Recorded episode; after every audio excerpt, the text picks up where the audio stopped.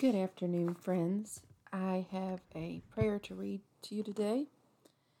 I understand that it is mid February, but I have a prayer from a recent January board meeting held at Nazareth.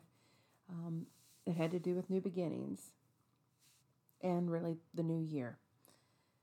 It says, God of all time, help us begin this new year quietly thoughtful of those who are to ourselves and to others, mindful that our steps make an impact and our words carry power. May we walk gently. May we speak only after we have listened well. Creator of all life, help us begin this new year reverently, aware that you have endowed every creature and plant, every person and habitat with beauty and purpose. May we regard the world with tenderness. May we honor rather than destroy. May we welcome your lavish love. May we cast off the small, vindictive God our fears have made. May we remember our many gifts with thanks and look forward to blessings yet to come.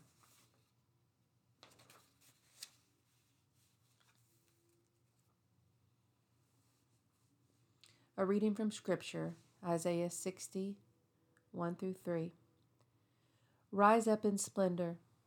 Your light has come. The glory of God shines upon you. See, darkness covers the earth, and thick clouds cover the peoples.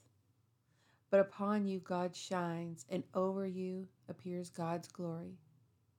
Nations shall walk by your light, and kings by your shining radiance.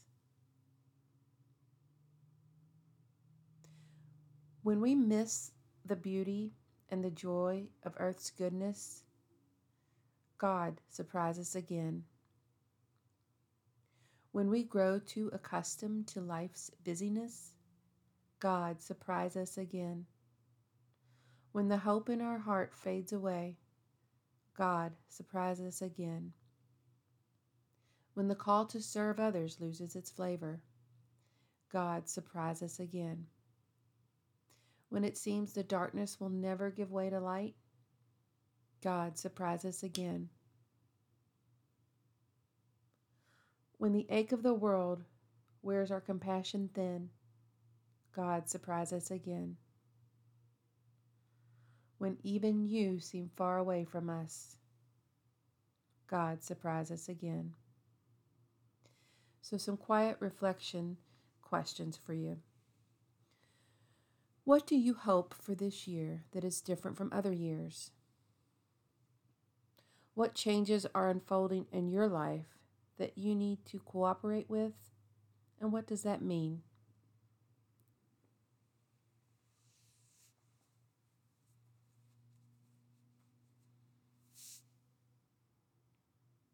We acknowledge our unease, our fear in the face of the unexpected guided by Jesus' message that now is the time, we realize that now is the time to address what holds us back.